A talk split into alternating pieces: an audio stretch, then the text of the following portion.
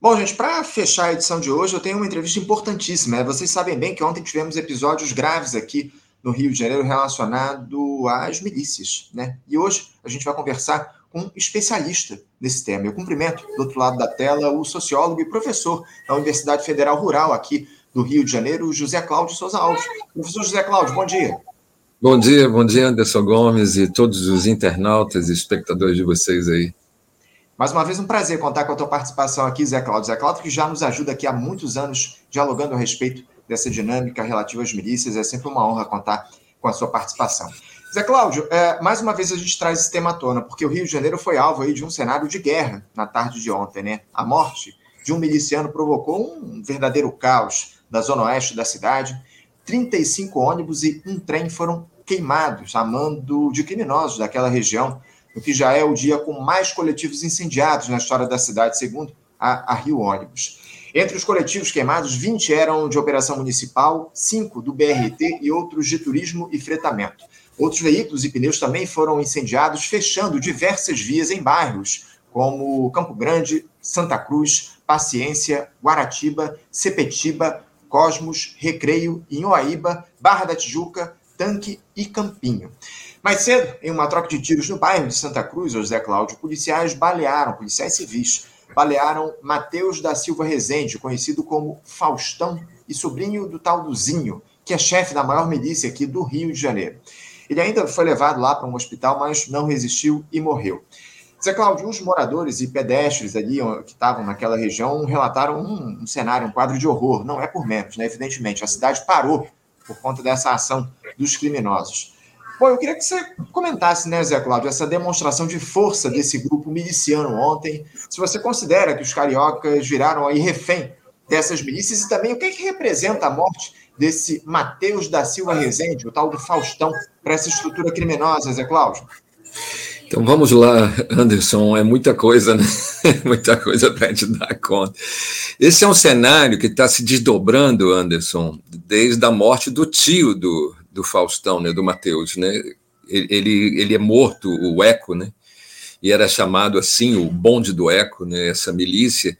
Ele é morto em junho de 2021. Então, a partir dessa morte, você começa a estabelecer grandes disputas internas a essa milícia. Então, inicialmente havia uma disputa do Zinho, né, do, do Luiz Antônio, que é o irmão, com o, o Tandera, essa disputa ela se resolve de alguma forma. Eu acho que o Tandera sai um pouco de cena e o Zinho passa a hegemonizar, mas depois foi se abrindo dentro dessa estrutura mais ampla do Zinho, domínio dele, outras dissidências e outros conflitos internos. Então, inicialmente, a gente tinha um cenário de fragmentação. E esse cenário ainda está rolando, ainda tem vários confrontos eh, se montando nessa estrutura. Aqui, por exemplo, em Seropédica, você tem o Tauan, que é um, uma outra liderança que vai decidir do, do Zinho e vai estabelecer. A morte do, do sobrinho, então, do Eco, né, do, desse Faustão, Mateus, alguma coisa, ela está dentro desse cenário de disputas internas que vem se prolongando. Quando ocorre uma morte de uma liderança assim, normalmente é esse cenário mesmo que nós temos. E aí a gente fica se perguntando, aí já vou respondendo várias questões que você me colocou. Esse cenário de morte de lideranças, isso, isso é uma prática da estrutura policial, de confronto e morte como solução. Só que essa é a grande ilusão na qual nós fomos mergulhados pela estrutura de política de segurança pública não só uma ilusão, não é só uma grande ilusão, isso é a grande jogada, vamos dizer assim, de toda a estrutura de segurança pública em cima, com que trabalha com as mortes como uma possibilidade, na verdade, é uma possibilidade para ocultar várias outras dimensões que estão ali. Então, normalmente esses mortos, como o Carlinhos Três Pontes, que era um outro tio do Faustão, que foi o primeiro a ser morto, depois o Eco e agora o, o próprio Mateus, ah, essas mortes elas servem para ocultar muitas coisas. Ele normalmente a gente vai atribuir a essas pessoas grandes lideranças, que eles são os grandes assassinos.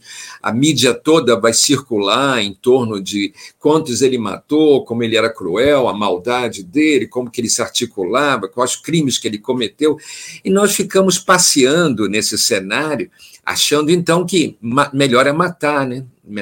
Bandido bom é bandido morto. Esse é o grande lema e é o grande mantra dessa estrutura de segurança pública. Só que por trás do Zinho, por trás do Carlinhos Três Pontes, por trás do Faustão, existe um conjunto de acordos. Quais são os acordos? Os acordos que vão transformar cada área dessa de domínio de milícia numa área de interesse, interesses econômicos, porque eles trabalham com todo um mercado de ilegalismos e de ilegalidades que dão muito dinheiro eles têm controle territorial militarizado, então eles vão controlar minuciosamente todas essas áreas. Essa ação de ontem expressa isso. Eles conseguem atingir um leque imenso territorial, você viu aí o tamanho do território, é gigantesco, com ações de incêndios, que estão, eles têm uma, uma organização, uma orquestração disso com muita competência, porque eles controlam o chão da rua, de, desse, dessas localidades todas. E eles, então, quando você mata uma liderança, como matou o Eco, como matou o Matheus, você abriu um edital. Normalmente eu vou falar isso. Que edital é esse? Só vai permanecer nessas localidades dominando quem oferecer mais. Por que, que o edital é aberto agora, ô, ô, ô Anderson Gomes? Ano que vem são as eleições mais decisivas desse país. Não, não é as eleições para presidência da República, Senado, governo federal, é, governadores, nada disso. As eleições mais decisivas, porque esse é um país municipalizado, a estrutura de poder local é que define as coisas. O, o Lulinha ou o Bolsonáriozinho, nenhum dos dois são zinhos, mas eles só vão se estabelecer. O Bolsonaro não, porque ele não pode mais foi caçado. Mas qualquer um que venha na esteira da extrema-direita ou da esquerda, seja quem for, só ganha lá na frente, não é isso? Em 2026, dependendo das dimensões de 2024. É assim que é o Brasil. Então, a morte desse cara, nesse momento, é um edital aberto. Só permanece quem estabeleceu os acordos e as relações de interesse para os grupos que estão no poder. E aí são diferentes grupos disputando esse cenário agora. Por isso, essa manifestação de força. Essa manifestação de força era previsível por quem matou o, o, o Faustão? Muito provavelmente não. Mas é o jogo que está sendo jogado. Então, quando você faz uma operação nesse cenário para matar alguém, para atribuir a ele a responsabilidade dessa estrutura toda, ocultar todo mundo atrás da morte dele e dizer, tá vendo, nós estamos resolvendo o problema. Quando você faz essa, essa, essa movimentação toda, no fundo é que interesses daqui para frente eu vou movimentar. Me parece, isso é um cenário que eu venho acompanhando, que quando lá em 2020, então antes da morte do Eco, um ano, um pouco menos de um ano antes da morte do Eco, você teve uma operação da Polícia Rodoviária Federal, e da Polícia Civil aqui na Baixada, é, em outubro. No dia 14 e 15 de outubro, ocorreram 17 assassinatos, aqui, assassinatos da polícia aqui na Baixada nessa operação. Cinco em Nova Iguaçu, 12 em, em Itaguaí. Ali, naquele momento, essa estrutura miliciana absorveu as mortes. As mortes fizeram parte de uma ruptura, mas é uma ruptura que compreende acordos que vão rolar dali para frente. Me parece que agora o Zinho dá sinais de que esse acordo não vai ser mantido. Nós vamos também cobrar uma dimensão para essa estrutura toda aqui, para quem a gente trabalha, para quem a gente serve, e essa dimensão vai ser mais cara. E o caro é isso: eu vou transformar a vida do Rio de Janeiro num caos se vocês continuarem nos matando e matando. Então, na estrutura de poder político, poder de segurança pública, da estrutura de segurança pública, Parece que agora começa a ter um jogo de cena de duas, duas grandes forças. A estrutura militar, a estrutura que está dentro da estrutura de segurança pública, que vai contar com os agentes de segurança pública que fazem funcionar todo esse mecanismo a partir dos interesses de governo de estado, de deputados estaduais, tudo, tudo rola, de prefeituras, e de, vere... de câmaras de vereadores, tudo isso está. Se você, eu digo para você, Anderson, que um grupo armado permanece numa localidade por 10, 20, 30 anos, estou dizendo que você só entra lá, só faz alguma coisa lá dentro com a complacência, o beneplácito e o acordo com essa estrutura de grupo armado. Então, o que está sendo jogado hoje é que acordos de grupos armados vão se estabelecer para o ano que vem. E, a meu ver, o Zinho está dizendo o seguinte: eu não aceito mais os acordos que vocês fizeram comigo e a forma como eu tenho pagado esse acordo. Eu agora quero outras bases de negociação. Tanto é que ele fez um movimento, antes desse, desse quadro de ontem, um movimento muito mais ousado de aproximação de uma facção que jamais milícia alguma se aproximou dela, que é o Comando Vermelho.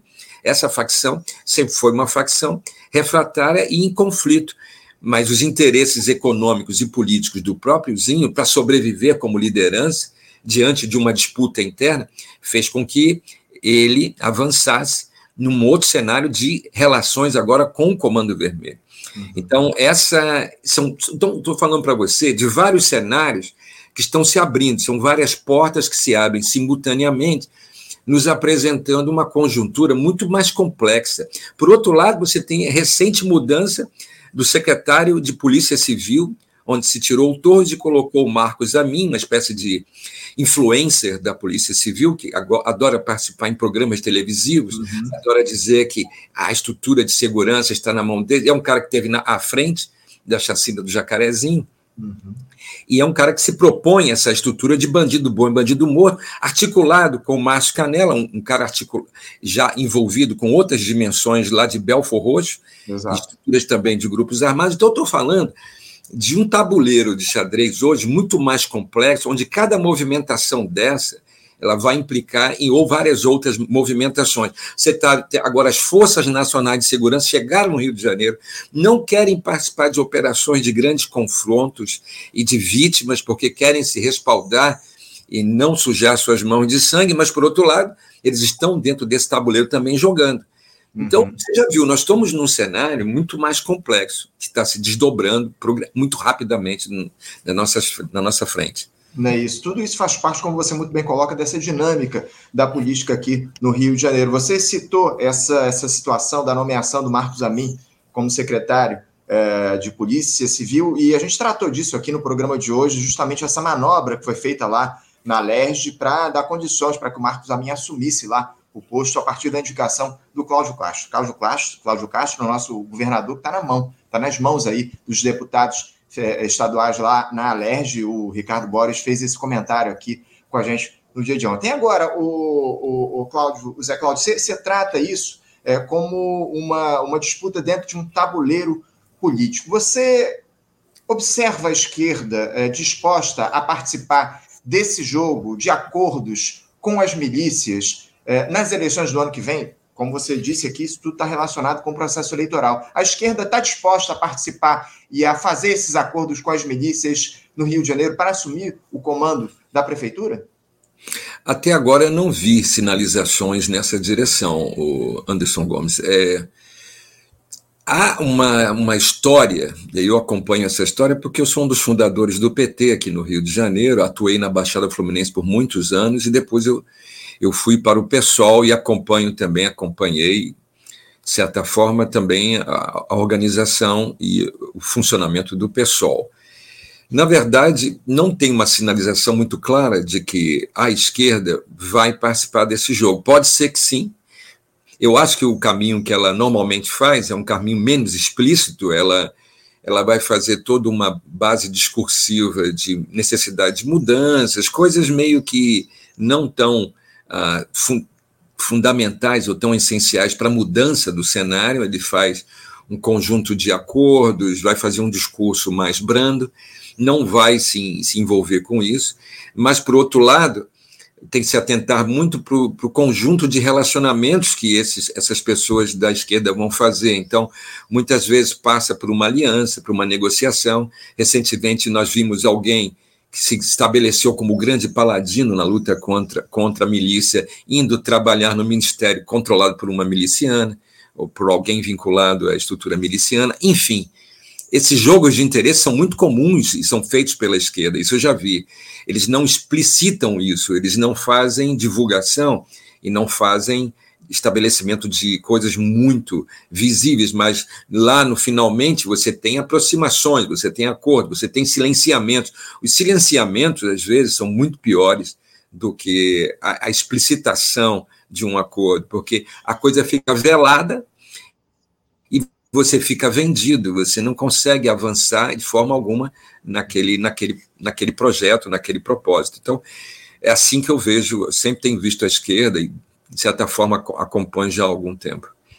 É, eu te questionei a respeito dessa possibilidade da esquerda entrar nesse jogo, digamos assim, porque a gente vem tratando justamente a, a respeito dessa, desse, dessa construção que foi feita durante a, a campanha eleitoral do ano passado pelo governo Lula para conseguir espaço aqui no Rio de Janeiro. Né? Você, inclusive, conversou com a gente, esse acordo Sim. foi construído lá com o Vaguinho, prefeito de Belfor Roxo, Belfor Roxo, que é a cidade também desse Márcio Canela, que tem atuado lá na deputado estadual eleito, tem atuado lá na, lá na Alerj em, em torno disso, enfim, foi, foi esse o motivo do meu questionamento. Hum, Cláudio, eu sim, tinha sim. outras questões para tratar aqui contigo na nossa edição de hoje, mas você está com compromisso agora, às 10 da manhã? Não, não, não, o compromisso caiu, o compromisso Opa. caiu. Ah, caiu? Ah, então eu vou seguir um pouco mais aqui, explorar um pouco mais, é, Cláudio. Faço questão. Eu queria falar, inclusive, uma coisa, o Anderson, para aprofundar, isso você falou.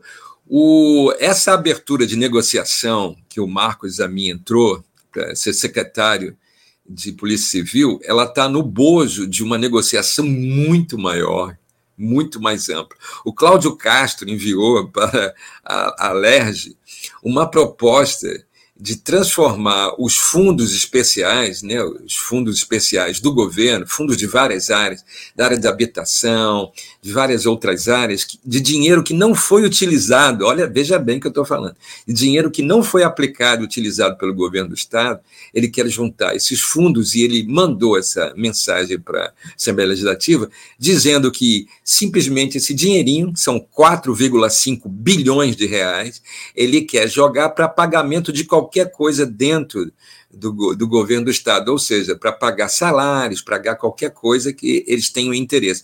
Quando você fala que o, o, o que o Castro está na mão dos, dos, deputados estaduais, isso aí não, não é tão bem assim. Ele, ele se esbota na mão deles para que eles possam retornar para ele alguma coisa.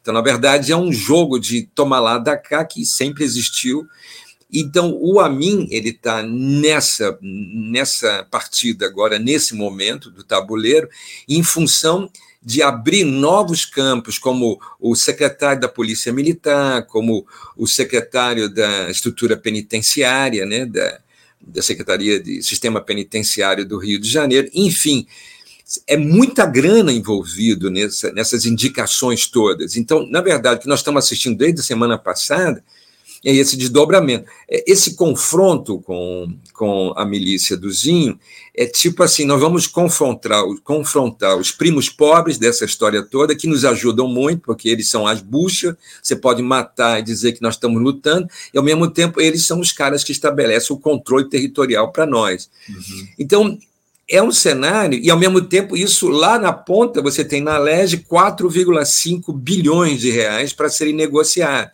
Então, você imagina, o que eu estou falando são estruturas que vão se sobrepondo com diferentes interesses e disputas internas que vão estabelecer um cenário que, a princípio, você olha assim e você fala, pô, estamos no caos, nós estamos encurralados, nós fomos sequestrados nesse estado. Mas, na verdade, é algo muito bem orquestrado, é algo que está sendo jogado e a gente, no meio desse cenário, fica achando, não, isso não é assim, é o, é o fascínora, é o, é o Zinho que tem que ser morto e perseguido agora e preso. Essa é uma questão de honra. Na verdade, é tudo uma grande novela uma super novela com a qual nós, tamo, nós fazemos parte dela, e jogamos isso, e jogamos esse jogo, um jogo muito mais complexo, e não sabemos certamente como isso vai se desdobrar, e, e nem o nosso papel, porque é um papel muito frágil também. As jogadas por cima de Assembleia Legislativa, governo do Estado, prefeituras, Câmara de Vereadores, você tem ideia, as câmaras de vereadores agora, eles começam a fazer indicações já, já começaram, já há muito, no meio do ano começam, até antes, fazer indicações, por exemplo, para para terceirizados das prefeituras, para as OS que trabalham na área de saúde. Todos são nomes que vão ser mudados agora em função de indicação de vereadores já para compor a eleição do ano que vem, os votos para o ano que vem. Então, nós estamos no meio desse cenário. E aí você fala assim, mas e aí? Aí Força Nacional vem, a Força Nacional ela está olhando isso não sabe bem direito o que fazer, fica nos portos, na rodoviária, nos aeroportos, diz que vai fazer apreensão, aí apreende lá, pega na Polícia Civil duas grandes operações, aí vai indiciar aqueles policiais, vai prender policiais envolvidos com cargas de droga, mas isso aí é a casquinha da ponta do iceberg, Anderson Gomes. A coisa é de uma profundidade, de uma complexidade, a quantidade que está sendo movimentada, que vai bater junto lá com os bilhões que estão rolando na Leste. Então, nós ficamos no meio de, de grandes movimentações de capitais e de interesses nós somos sanduíche, os caras estão comprimindo a gente, a gente fica no meio de. E aí vem uma mídia que vai dizer: não, o, o delegado tal está certo, o fulano, o fulano de tal, o comandante está correto, esses caras é que têm a voz, a voz na mídia é dada para eles como se eles fossem a voz da verdade, mas eles são os caras mais envolvidos nisso tudo. Então, é esse o cenário que nós estamos vivendo hoje. É, interesses econômicos muito intrincados que estão colocados em relação a todo esse processo. As milícias exploram economicamente essas regiões. Você vem traçando isso, esse quadro com muita precisão ao longo dos últimos tempos. Os interesses estão colocados em torno dessa disputa, a venda de serviços lá nessas regiões que são comandadas pelas milícias, enfim. Agora, o, o, o Zé Cláudio, o governador Cláudio Castro, ele disse ontem que a morte desse Faustão foi um duro golpe nas milícias e ele afirmou o seguinte, abre aspas, o crime organizado que não ouse desafiar o poder do Estado. Fecha aspas. A pergunta que fica é a seguinte: as milícias já não desafiaram o poder do Estado há muito tempo, ô Zé Cláudio? na verdade, as milícias não desafiam o poder do Estado, porque aquilo que na fachada para nós aparece como um desafio, um confronto, na verdade é, são os acordos que estão rolando. Então, as permanências vão sendo costuradas. Mata-se Zinho, mata-se se fosse morto, né? Ou mata-se o Eco, ou mata-se o Faustão, seja lá quem for, eles vão transformar como o próximo troféu, é o próximo lampião, né? Então você tem que ter um lampião para cortar a cabeça. Essa é a prática dos militares, das Forças Armadas, e é a mesma prática da estrutura de segurança pública. Isso hegemoniza o país como um todo se estabelece inimigos a serem mortos. Só que por trás desse, disso que ele diz, ele diz essa bravata aí, não, não, ninguém vai nos confrontar, nós vamos matar qualquer um que ouse nos, nos responder, nos ameaçar. No fundo, isso é uma grande fachada. No fundo, Está rolando ali um monte de acordos, esses caras permanecem. É, se morte de lideranças resolvesse, nós já tínhamos resolvido há muito tempo, nunca se resolveu. Por quê? Porque por trás da morte, daquela, daquele fascínio né, assim construído, quando você vai olhar essas figuras, elas são figuras construídas nessa estrutura de segurança pública também. Então, são construções de inimigos que você tem que abater. Quando você vai olhar, eles vão permanecer, essa estrutura permanece, ela prossegue, ela nunca é suficientemente destruída. Por quê? Porque ela vai ser protegida pela estrutura de segurança pública e do Estado. Os acordos vão rolar. Esses grupos já estão funcionando no Rio de Janeiro, eu calculo, né? Desde a década de, de 50. Eu peguei mais da, da década de 60 para cá. Então, estou falando de cinco seis décadas de funcionamento de grupos armados nessas localidades. Claro que agora eles já ganharam, se estou falando de seis décadas, é seis décadas de crescimento com, com variações. Quando surge, por exemplo, os grupos armados das facções do tráfico, no final dos anos 70, mais expressivamente, Comando Vermelho, aí já tem uma, uma outra configuração com uma variação nesse meio que você tem que olhar. Por que, que hoje é, é interessante para a milícia e para a estrutura policial, por exemplo, em algumas localidades dominadas pela milícia, como era Rio das Pedras, Muzema, Gardenia Azul, Itaiangá, áreas que eram hegemonicamente milicianas, por que, que agora o Comando Vermelho entra? Entra porque está oferecendo muito mais dinheiro e porque é mais jogo fazer acordo com o Comando Vermelho do que com a estrutura miliciana, porque a estrutura miliciana fragmenta tudo, tem o envolvimento dos agentes do Estado também na estrutura miliciana, então é mais jogo eu fazer acordo com uma facção e ganhar tranquilo a minha grana no acordo que vai ser selado e fechado, do que eu ficar negociando o tempo todo com vários grupos que estão envolvidos diretamente com a estrutura uh, de segurança pública do Estado. Então, são cenários. Então, quando você fala essa coisa do confronto com o Estado, isso é só um discurso, isso é a imagem vendida. Quando você olha uma imagem de confronto, Anderson, de morte no Jacarezinho, de morte no Complexo do Alemão, no Complexo da Penha, de assassinatos na Maré, de operações policiais, quando você olha isso, nunca olhe para esse fato como um confronto. Isso aí são grandes jogadas e acordos que vão aparecendo para a gente como ah, a polícia está combatendo, Cláudio Castro é duro. Nada, isso é tudo grande fachada, porque depois você vai ter as negociações, negociações que passam por Alerj, por prefeituras, por Câmara de Vereadores, essas negociações vão estabelecer novos patamares e isso vai continuar funcionando, por isso segue. As mortes vão ocorrer, aquilo que parece um confronto sempre vai estar em confronto permanentemente, todo mundo fica preso nessa loja, mas ninguém percebe a grande continuidade, a grande permanência e como é que isso vai funcionando. Por isso, cada vez é mais forte. Você não vê isso arrefecer, você vê eles crescerem. A uhum. manifestação de 35 ônibus incendiados é a expressão dessa força. E isso vai continuar, isso não vai desaparecer.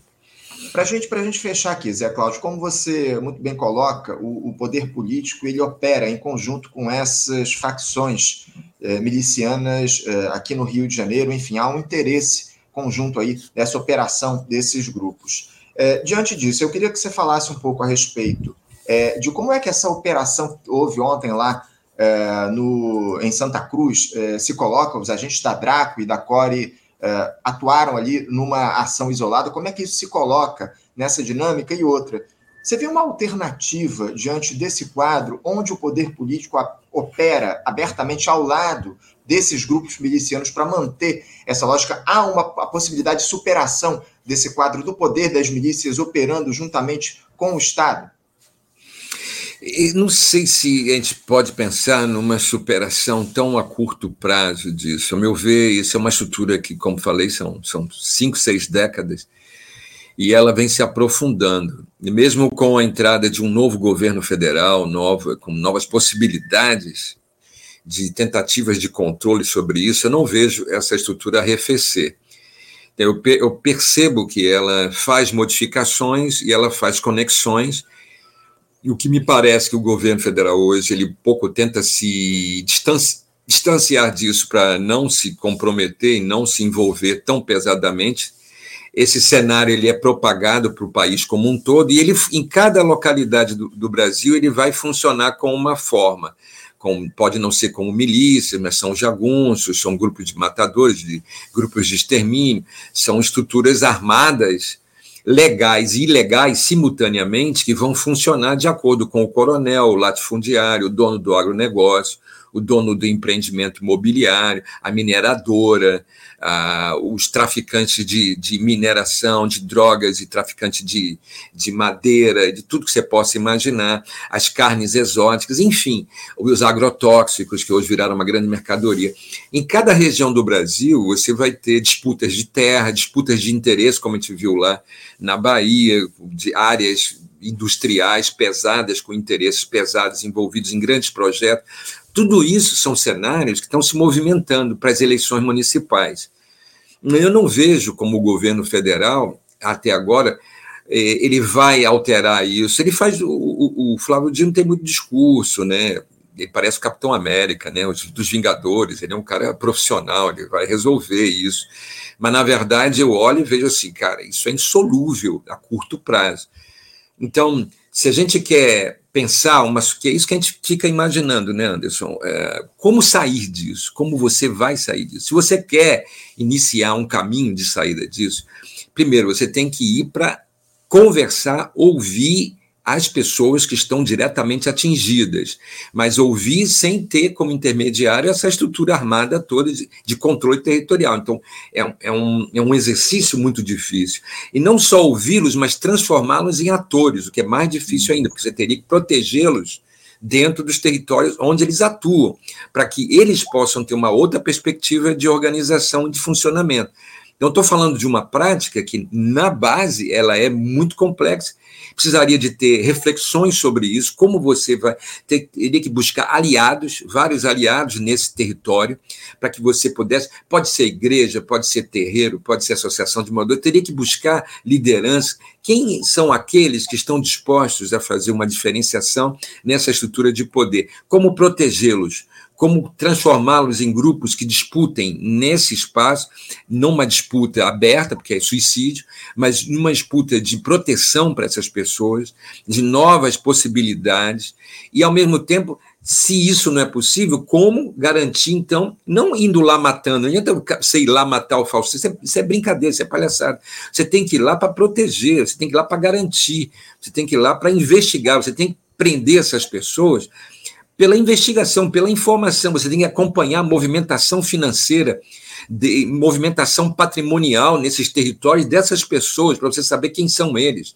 E aí você vai certo nessas pessoas, você não vai matá-los em confronto armado. Você vai fazer estruturas de captura e de bloqueio desses bens e dessa estrutura que sustenta essas pessoas. Então, é, uma, é um trabalho muito mais difícil que ninguém quer fazer. Por que não quer fazer?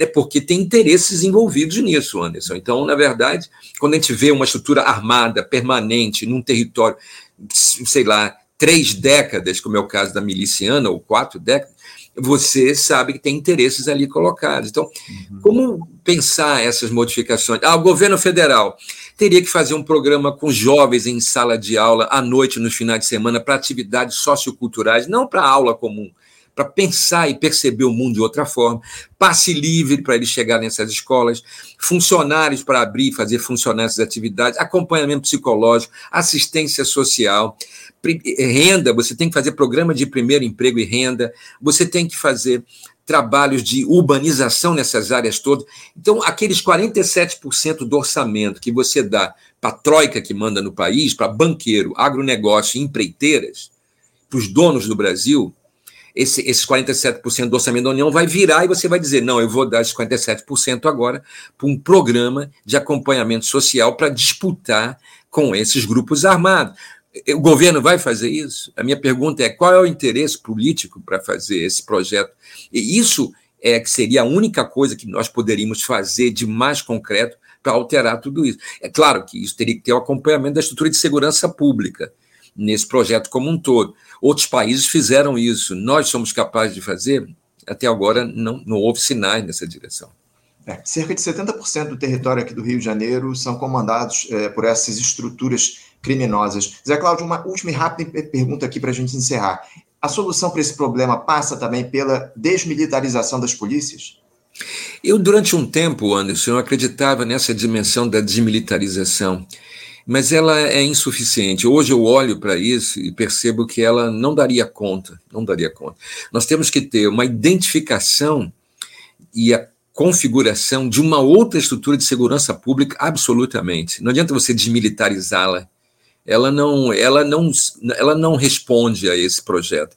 Ela tem muito facilmente a capacidade de desviar, de reconfigurar, de mudar e atingir aqueles que querem fazer mudanças por dentro. Há uma cultura institucional dominante, hegemônica, e é muito difícil. Você teria que identificar dentro dessa estrutura de segurança pública aqueles que de fato não compactuam, não correspondem, não estão diretamente envolvidos e que queiram de alguma forma, fazer uma reformulação absoluta e total. Isso é muito difícil, você teria que reconstruir praticamente essas estruturas de segurança. Ou você teria que fazer constrangimentos e controles sobre ela, e aí você vai pagar um preço, tem que identificar como fazer esse controle e essa reconfiguração sobre ela como um todo. E aí poderia ser, mas mesmo assim eu sou pessimista. Acho que nós estamos numa sinuca tão grande que teria que fazer uma modificação muito mais profunda. Hoje não, não vejo com tanta facilidade assim simplesmente uma desmilitarização, tem que ser algo muito mais profundo. É, é isso. É lamentável todo esse quadro que a gente vem enfrentando, mas enfim, a gente precisa acima de tudo trazer luz a essa questão e a gente conta com o senhor, com a sua participação, professor Zé Cláudio aqui, ilustre participação para acompanhar, para analisar todo esse processo. O senhor que há décadas estuda essa questão das milícias aqui no Rio de Janeiro. É sempre uma honra recebê-lo aqui no programa, professor Zé Cláudio. Muito obrigado pela sua participação mais uma vez conosco aqui no Faixa Livre. Obrigado a você, Anderson Gomes. Uma honra para mim também estar nesse programa com essa audiência e com essa capacidade de reflexão, de debate. Muito obrigado. Obrigado, Zé Cláudio. Um abraço para você. Um Até abraço. a próxima. Conversamos aqui mais uma vez com o professor José Cláudio Souza Alves. Professor José Cláudio, que é sociólogo e dá aulas lá na Universidade Federal do Rio, Rural do Rio de Janeiro, enfim, já comentarista há bastante tempo aqui no nosso Faixa Livre. É sempre uma alegria recebê-lo, tratando, infelizmente, dessa questão da segurança pública é, essa, esse, essa dinâmica das milícias aqui no nosso Rio de Janeiro que vem se ampliando ao longo desses últimos tempos no nosso país. Muitos comentários aqui dos espectadores agradecendo a entrevista. Agradeço demais a vocês pela audiência aqui no programa de hoje. Não se esqueçam de se inscrever aqui no nosso canal, gente. Eu sempre faço esse pedido. É muito importante que vocês se inscrevam aqui no canal e curtam também as nossas lives para que o Faixa Livre essas boas entrevistas que o programa faz cheguem a mais pessoas. É fundamental essa interação de vocês, espectadores aqui. Quero agradecer muito as mensagens de carinho que vocês estão mandando aqui para a gente na nossa live, audiência alta aqui no programa de hoje. Se inscrevam aqui no nosso canal. Não se esqueçam de compartilhar a nossa transmissão também para que Faixa Livre chegue a mais pessoas. É um projeto de construção coletiva e que trabalha com muito suor para conseguir levar todo esse conteúdo para vocês, espectadores, e a gente segue aqui nesse, nessa, nessa dinâmica muito difícil que a gente tem enfrentado, com é, o escasso apoio financeiro, mas a gente segue aqui tentando levar informação de qualidade e análise crítica para vocês, espectadores. Muito obrigado pela audiência de vocês no programa de hoje. Amanhã, a partir das 8 da manhã, estaremos de volta com mais uma edição do nosso Faixa Livre. Agradeço muito a, a audiência enorme que vocês nos deram no dia de hoje. Desejo a todos uma ótima terça-feira, um abraço e até amanhã às 8. Você, ouvinte do Faixa Livre, pode ajudar a mantê-lo no ar. Faça sua contribuição diretamente na conta do Banco Itaú, agência 6157, conta corrente 99360, dígito 8. Esta conta encontra-se em nome do Sindicato dos Professores do Município do Rio de Janeiro e região, o Simpro Rio uma das nossas entidades patrocinadoras, mas seus recursos são destinados exclusivamente para o financiamento do nosso programa. Você pode fazer sua doação de qualquer valor, utilizando também a nossa chave Pix, que é ouvinte@programafaixalivre.com.br. Sua contribuição é fundamental para a manutenção desta trincheira progressista no ar.